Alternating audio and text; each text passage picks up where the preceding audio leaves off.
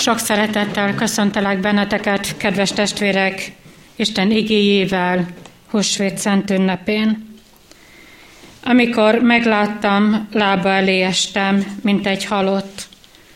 Ő rám tette jobbját, és így szólt, ne félj, én vagyok az első és az utolsó és az élő. Halott voltam, de íme élek örökkön örökké. És nálam vannak a halál és a pokol kulcsai. Írd meg tehát, amiket láttál, amik vannak, és amik történni fognak ezek után. A hét csillag titkát, amelyet jobb kezemben láttál, és a hét arany gyertyatartót, a hét csillag, a hét gyülekezet angyala, a hét gyertyatartó pedig a hét gyülekezet. Kegyelem néktek és békesség Istentől, a mi atyánktól és a mi urunktól, az Úr Jézus Krisztustól. Amen. Hallgassátok meg, kedves testvérek, Istennek igéjét, úgy, amint megszólítja a ti szíveteket, a Márk írása szerinti evangélium 16. fejezetének első nyolc versében. Márk írása szerint evangélium 16. fejezetének első és következő verseiben így szólít meg bennünket Urunknak élőgéje. Amikor elmúlt a szombat, a Magdalai Mária és Máriai Akab anyja, valamint Salomé illatos keneteket vásároltak, hogy elmenjenek és megkenjék Jézus testét. A hét első napján kora reggel, napkeltekor elmentek a sírbolthoz, és erről beszéltek egymás között. Kihengeríti el nekünk a követ a sírbolt bejáratáról. Ekkor felnéztek, és látták, hogy a kő el van hengerítve, pedig az igen nagy volt. És amikor bementek a sírboltba, látták, hogy egy fehér ruhába öltözött ifjú ül jobb felől, és megrettentek. De az így szólt hozzájuk. Ne férjetek! A názáreti Jézust keresitek, akit megfeszítettek? Feltámadt, nincsen itt. Íme ez az a hely, ahová őt tették, de menjetek el, mondjátok meg a tanítványainak és Péternek, hogy előtetek megy Galileába. Ott meglátjátok őt, amint megmondta nektek. Ekkor kijöttek és elfutottak a sírboltól, mert remegés és döbbenet fogta el őket, és senkinek sem mondtak el semmit, mert féltek. Kegyelemnek Istenet tegyen megáldottá az ő szent igényének meghallgatását, szívünk befogadását és megtartását. Hajtsuk meg fejünket az Úr előtt, imádkozzunk. Feltámadt Jézus Krisztus. Jövünk hozzád azért, hogy találkozzunk veled húsvét reggelén. Azért, hogy megköszönjük néked mindazt, amit elvégeztél helyettünk és érettünk ott a Golgotai kereszten. Köszönjük néked, Urunk, hogy beszeretnél lépni a szívünknek az ajtaján, ami egész életünkbe. Köszönjük néked, hogy egyetlen egy pillanatra sem mondtál le a mi életünkről, Egyetlen egy pillanatig sem fordítottad el a te arcádat a mi életünktől. Mindent láttál, és mindent hallottál. Amit tettünk, vagy amit nem tettünk meg, amit kimondtunk, vagy amit éppen elhallgattunk. Jövünk hozzád, és nem nagyon tudunk mi felfelé tekinteni, mi csak földi sikon tudunk gondolkodni.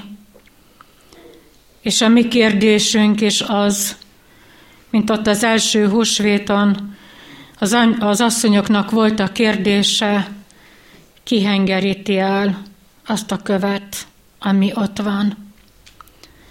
Urunk, és látjuk, hogy a kő el van hengerítve, hogy minden elvégeztetett, de van egy kő, amelyik még mindig egy helyben áll, mozdulatlanul.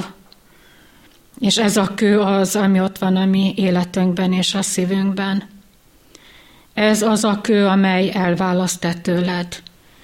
Ez az a kő, ami miatt nem tudunk igazán befogadni téged, és nem tudunk elfogadni téged.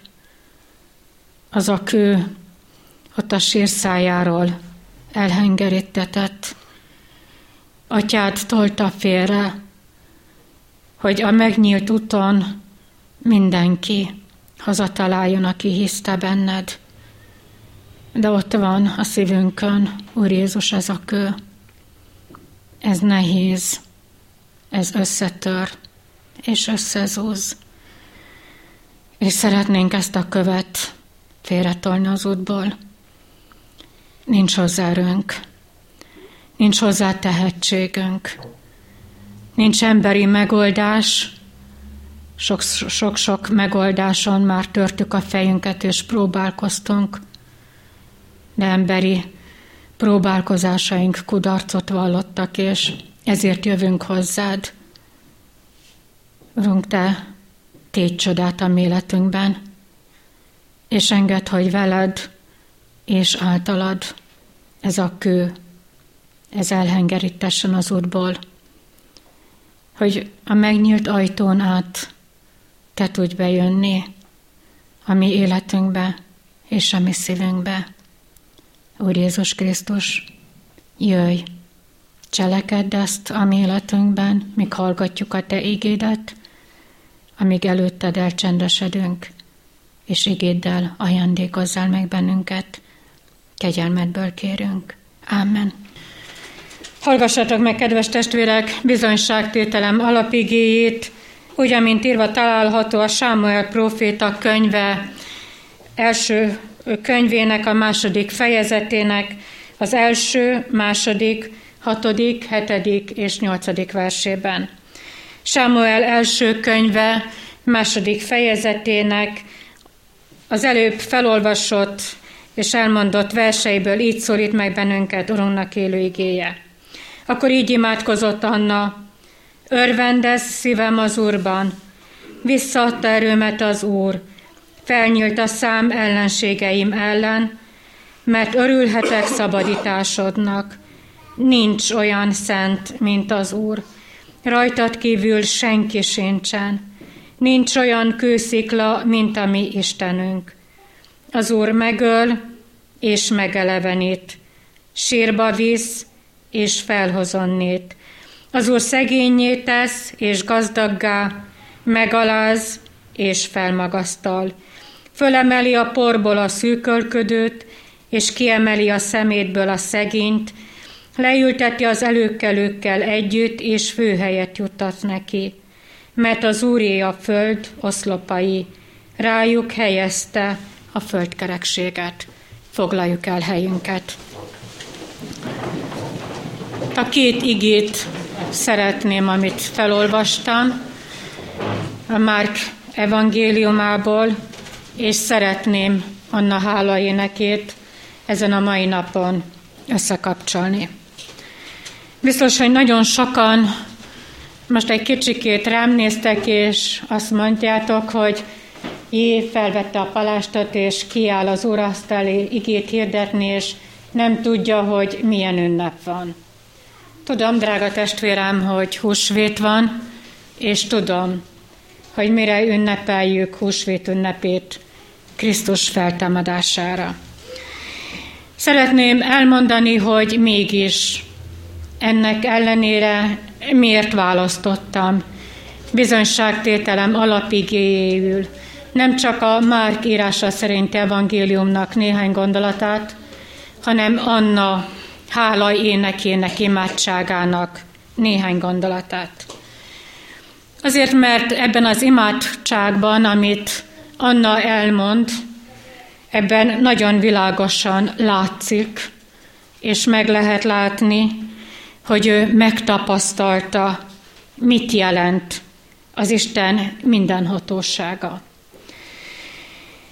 A másik, ami miatt kiválasztottam ezt az igét, és tudom, hogy húsvét van, és nem anyák napja.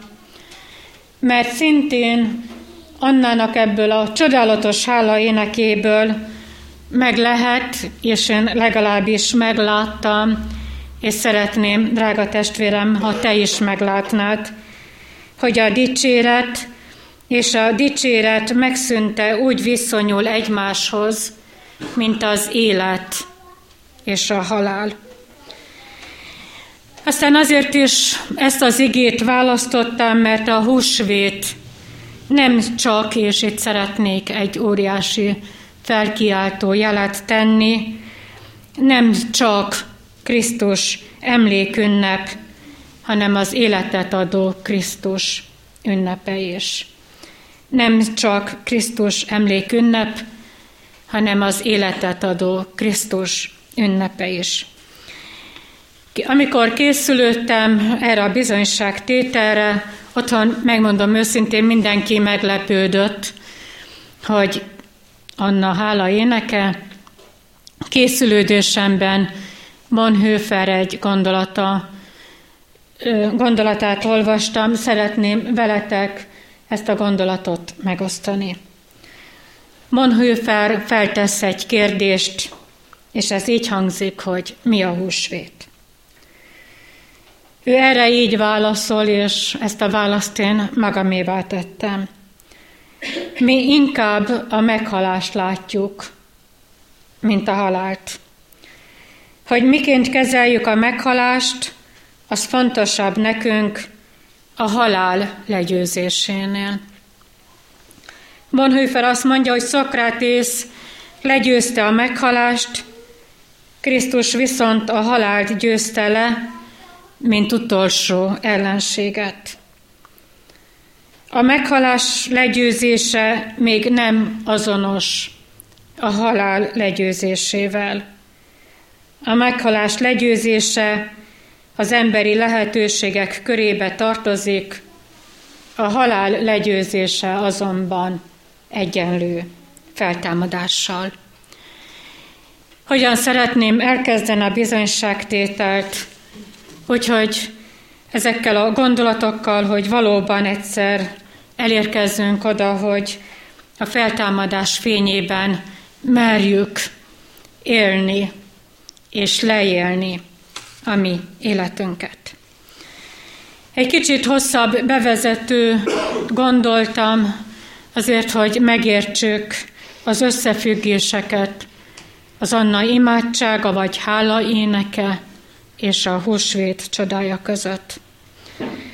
Ebben a hála énekben egy olyan Isten jelenik meg, Anna szeme előtt egy olyan Istennel találkozik, aki képes az emberi lehetőségeken túl cselekedni.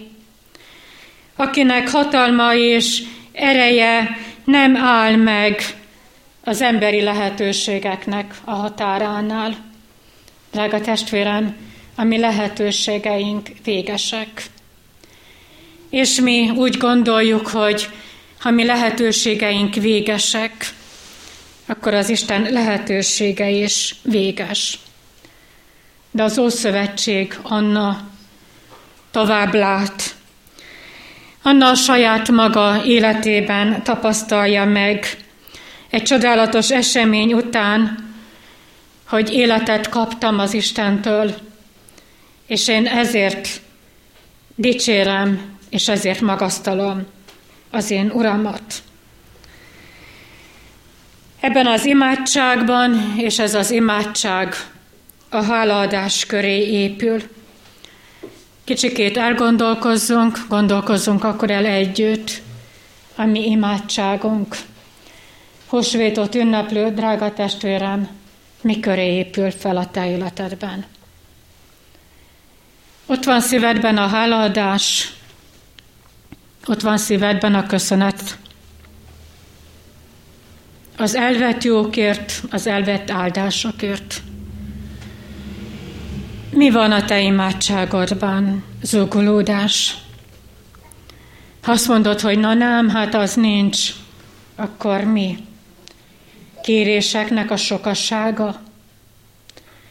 Saját önigazságodnak a megvallása, úgymond megvallása?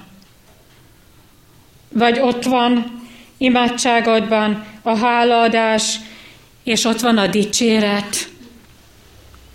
És most lehet, hogy azt mondod, hogy na de hát Uram, én miért adjak hálát? Hát miért dicsérjelek téged? Hát mit kaptam tőled? Hát ami van, azt én megszereztem, azt én összegyűjtöttem, azért én megdolgoztam, azért én sok mindenről lemondtam, hát ez jár nekem.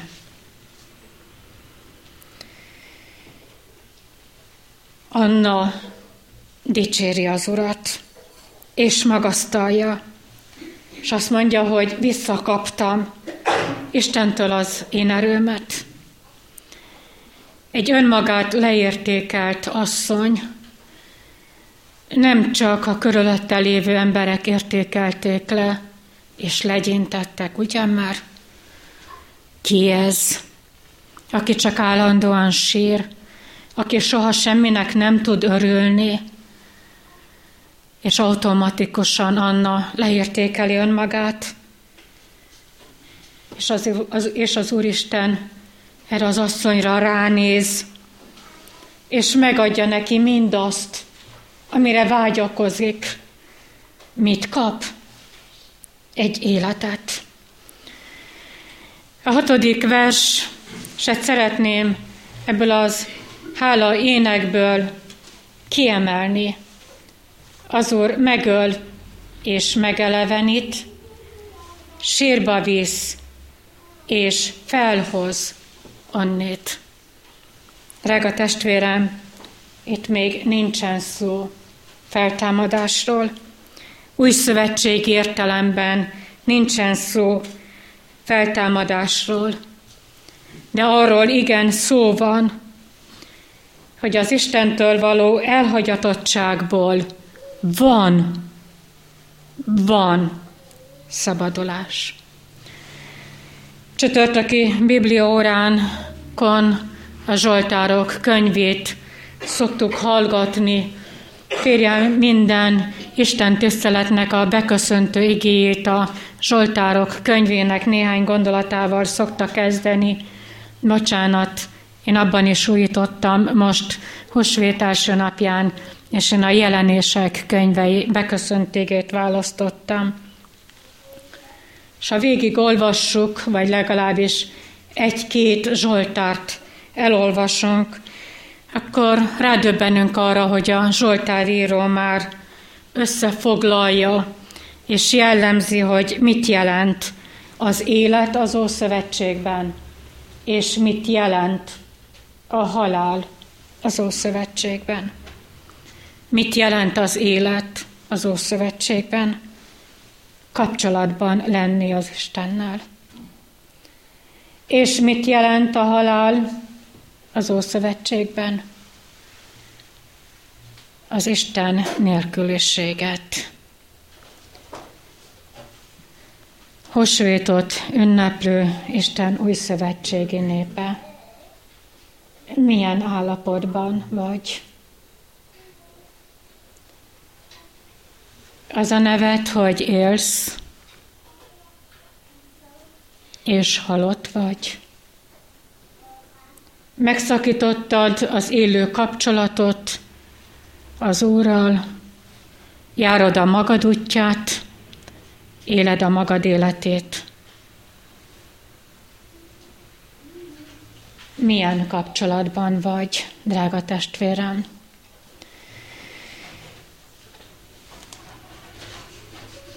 Ebben az imádságban, és hogyha végignézzük ennek az Ószövetségi Annának az életét, egy csodálatos húsvéti ív ragyog ennek az asszonynak az életében.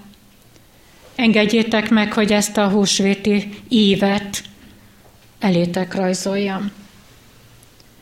egy gyermektelen asszony jelenik meg legelőször, aki Isten áldását életében egy darabig nem érezte. Aztán Anna megtapasztalja, mit jelent életet elvenni és elfogadni az Istentől. És ez az öröm, ez a megtapasztalás hálaadásra készteti, és arra a felismerésre, hogy igen, Isten képes életet adni. Isten képes életet adni egy ószövetségi nő életében. Egy csodálatos, húsvéti év. És ez a nő, Anna, tesz egy fogadalmat, beáll életében a gyökeres változás, és azt mondja, hogy Uram, ha valóban megszületik a gyermekem, az a tiéd lesz. Egy gyökeres változás és egy csodálatos fogadalomtétel. Hányszor tettünk fogadalmat itt az órasztal előtt? gyermekeink megkeresztelésekor mennyire tudtuk mi mondani, ígérjük és fogadjuk.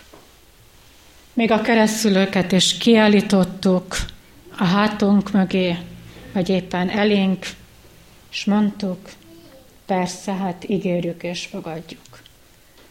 Hogy úgy neveljük és neveltetjük. Mi lett belőle? Csak gondolkozzunk.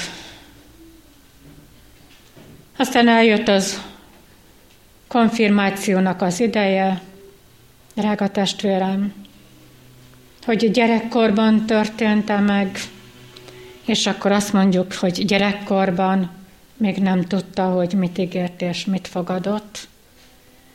De hány és hány felnőtt férfi vagy nő tett fogadalmat. Jézus Krisztus ottyán járok, az úrvacsora vételekkel élek, és mi lett belőle? Láttuk a konfirmáción, és azóta sem. Hányan és hányan indultak el Isten színe előtt tett fogadalomtétellel a házasság útján, hozzá hű leszek, kitartok mellette, mellette állok, nem hagyom el, hűséges leszek, szeretem. Mi lett belőle? Pedig talán azt mondjuk, na, felnőtt feljeltettük a fogadalmat. Lehet, hogy nem itt, mert, mert hát ez csak egy kis egyszer. Megkerestük a magunk kis tornyocs, tornyocskás templomait. Anna nem tornyocskás templomot keresett, hanem leborult az óra elé, és tett egy fogadalmat. És ezt a fogadalmat megtartotta maradéktalanul. Oda adta, oda ajándékozta az ő gyermekét az Istennek. Ő ezt megfogadta, megígérte. Azt mondjuk, hogy régen volt gyermekünk keresztelése, régen volt a konfirmációnk, régen volt a házasságkötési fogadalmunk, Drága testvérem, orvacsora vétel elé, előtt és fogsz ígérni valamit, és meg fogsz fogadni valamit. Mire fogsz belőle emlékezni? Nem előttetek szeretném, hanem Isten szín előtt szeretném megvallani, hogy pénteken mi hazamentünk az urvacsora vétel után, és gyermekeink feltették azt a kérdést, hogy mond anya és apa, emlékszel, hogy mit ígértél és mit fogadtál? El tudod mondani? Gondolkodtunk.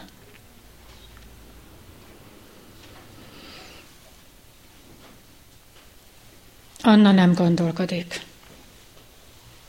Nem másítja meg az ő fogadalmát, hanem, hanem teljesíti.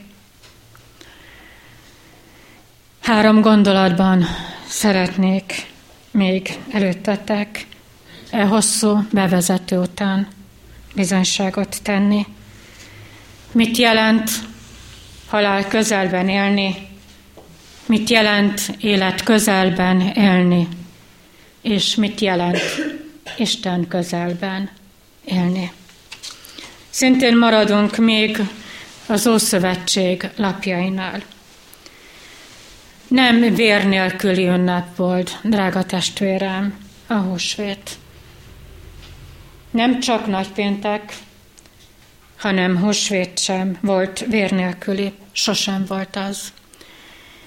Végig lehet lapozni a Bibliának a lapjait, az Ószövetség első sorától a jelenéseknek az ámeni befejezéséig. Nem vér nélküli ünnep, húsvét ünnepe. Egyiptomban mindenki, mindenki, az egyiptomiak is, és Izrael választott népe is átélte és megtapasztalta, mit jelent a halál közeli állapot. Mit jelent halál közelben élni. És a mi mai keresztény húsvétunk is a halál és az élet határán mozog. Ott azon az első húsvéton, amikor a követ oda gördítik az Úr sírja elé, az mindenki számára látszólag úgy nézett ki, hogy az a halálnak a bizonyítéka volt. Oda tették ez az egész Jézus ügy, egyszer és mindenkorra le van zárva, be van fejezve, aláírták, lepecsételték, ott van a kő, mennek az asszonyok, és nem az a kérdés, hogy kivel fogok találkozni, hanem az, hogy mi lesz azzal a kővel, ami ott van. Lesz-e hozzá elég erőm, hogy elhengerítsük. Ugyan nem egyedül jöttünk, de többen, de a tanítványok, a férfiak nincsenek velünk. Egyedül leszünk, ketten vagy hárman abban a temetőkertben, és azt az óriási követ ki fogja elhengeríteni.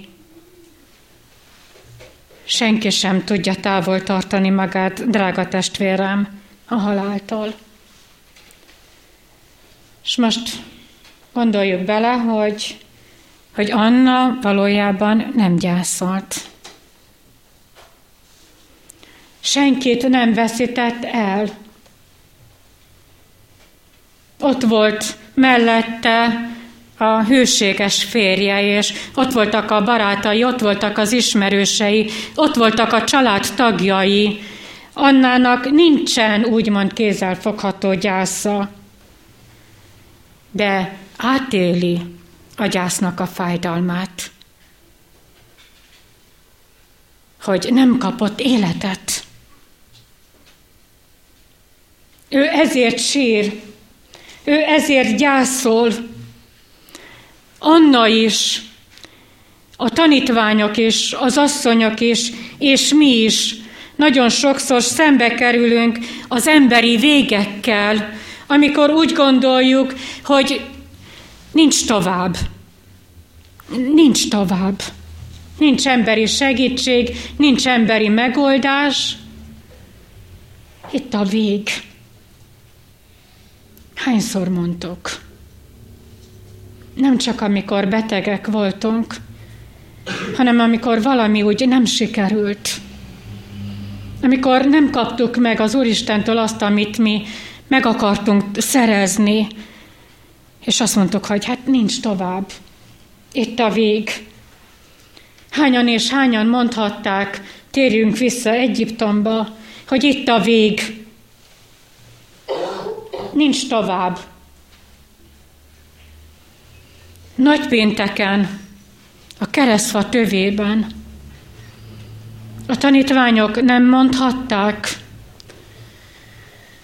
az asszonyok bármennyire is sírtak, nem mondhatták, itt a vég. Itt a vég.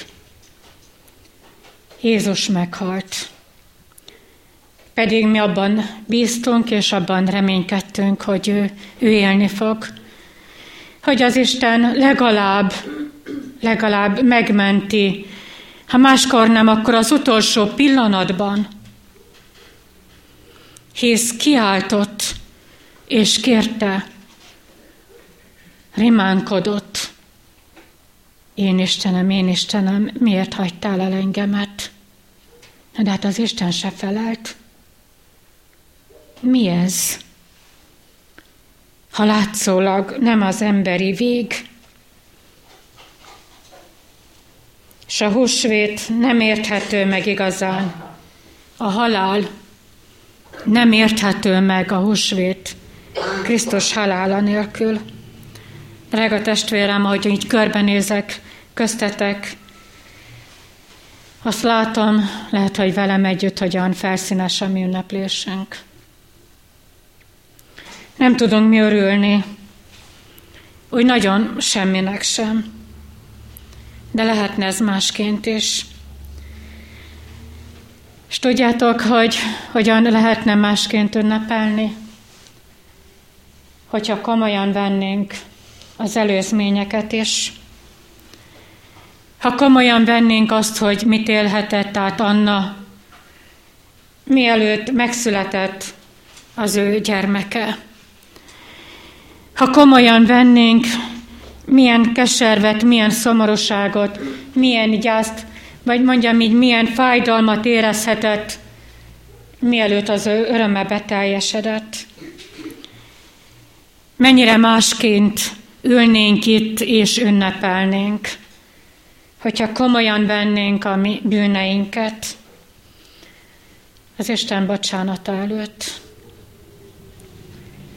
és komolyan vennénk, és beleremegne a mi életünk a Krisztus halálába, és annak fényében meglátnánk a húsvétnak a diadalát.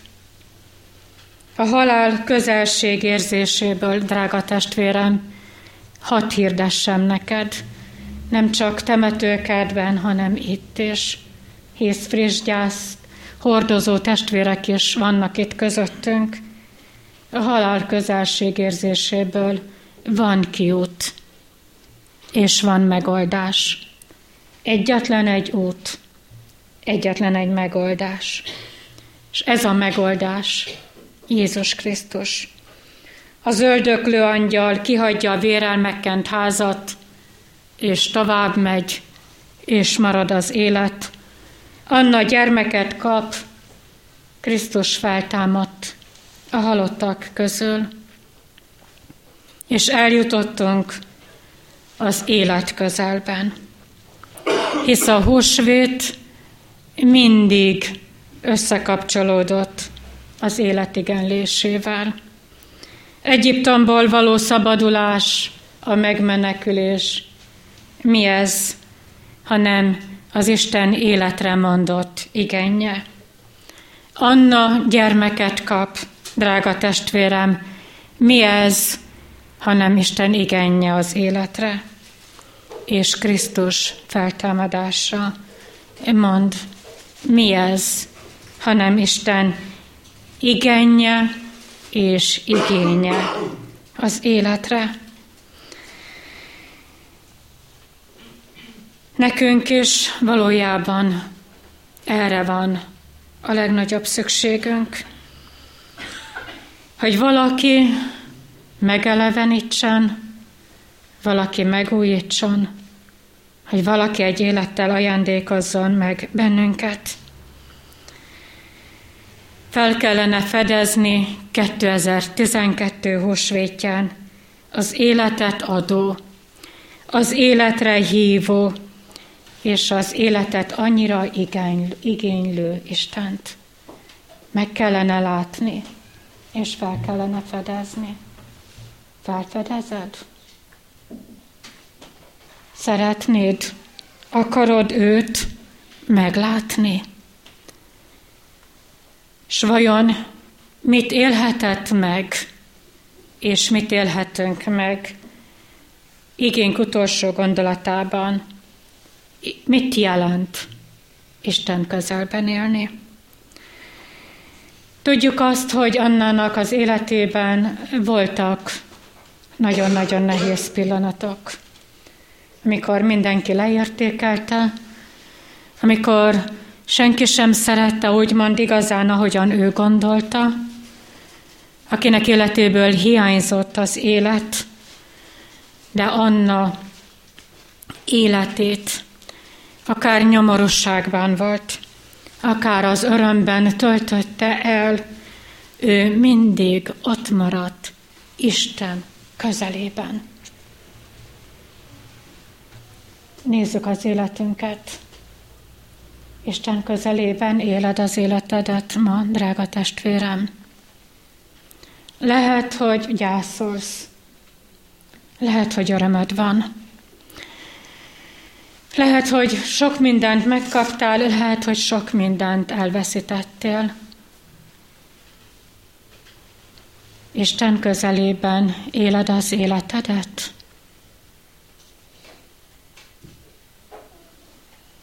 Jézus átérezte, mit jelent Isten nélkül lenni, csupán néhány pillanatig. Átérezte, hogy neked és nekem soha se kelljen kimondani azt, hogy én Istenem, miért hagytál el engemet? Pedig mi hányszor és hányszor kimondjuk. De nem azért, mert elhagytuk az Urat. Nem azért, mert régen lemondtunk már arról, hogy mi egyáltalán oda visszakerüljünk újra.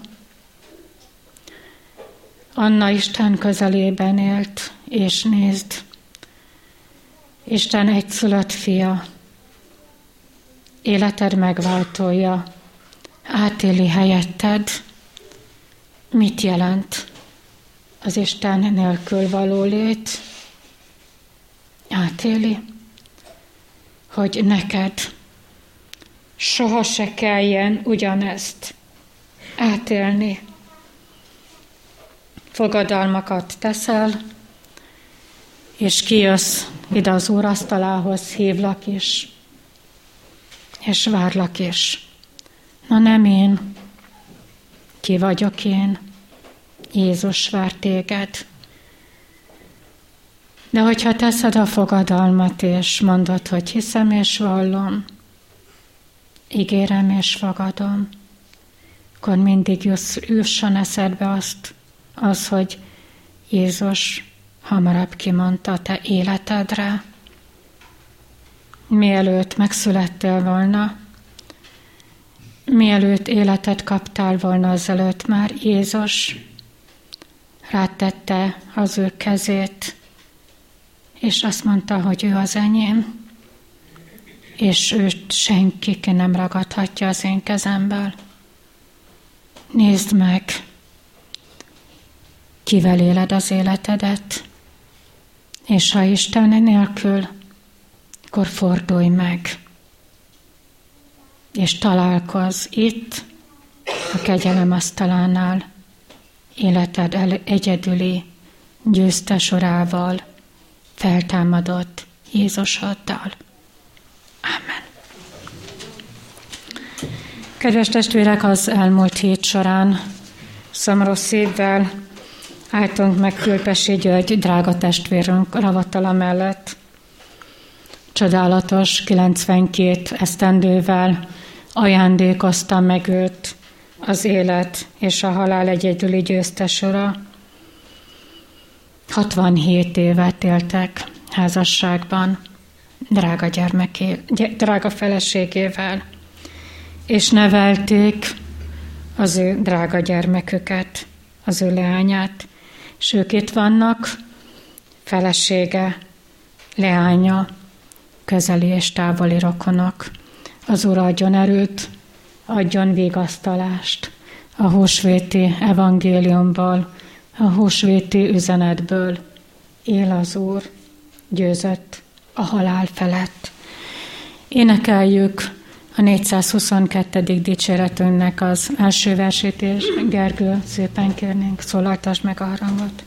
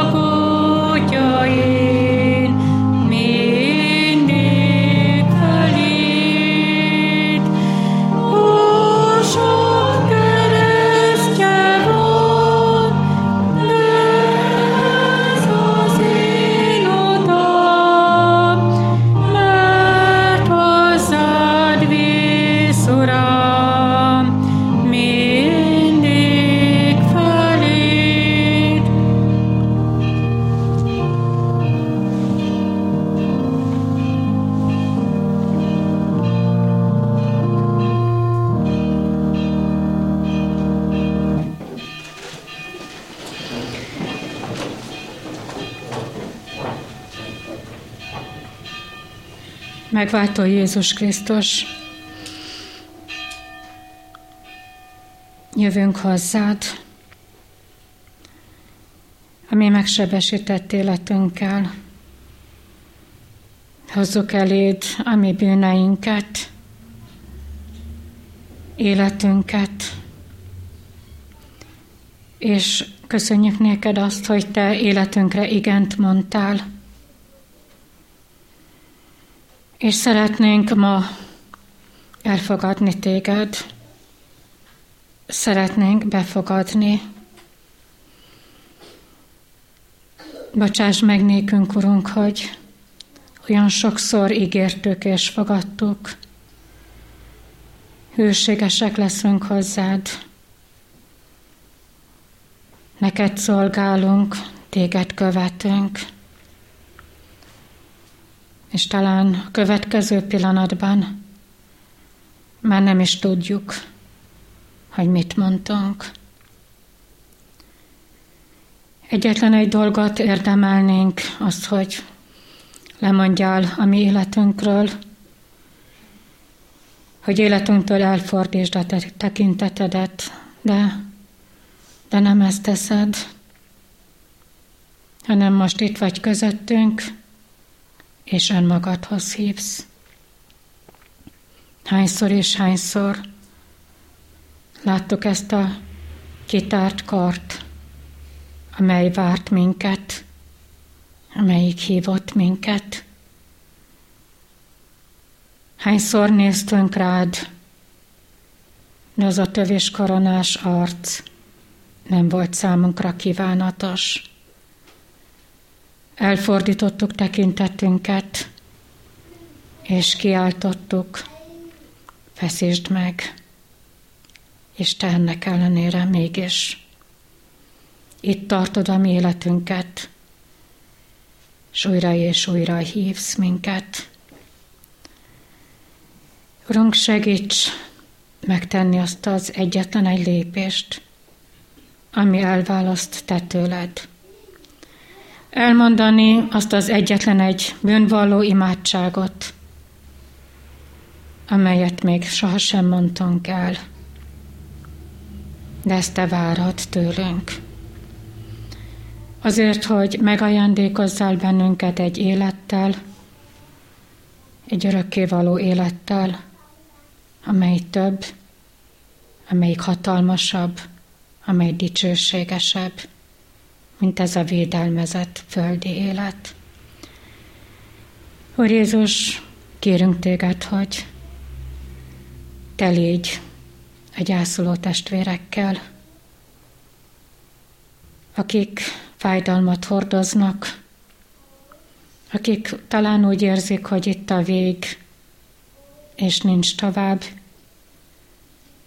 hisz elszólított a drága férj, a hőséges édesapa, a rokon, az ismerős, a keresztapa. Érezzük, hogy ott marad egy űr a mi életünkben, de hisszük, hogy ezt az űrt egyedül te tudod kitölteni. A sebeket te tudod bekötözni,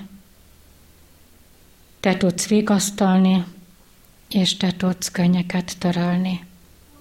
Így vedd körül a gyászoló családnak minden egyes tagját, és így védj körül, Urunk, bennünket is. Kegyelmedből kérünk. Amen.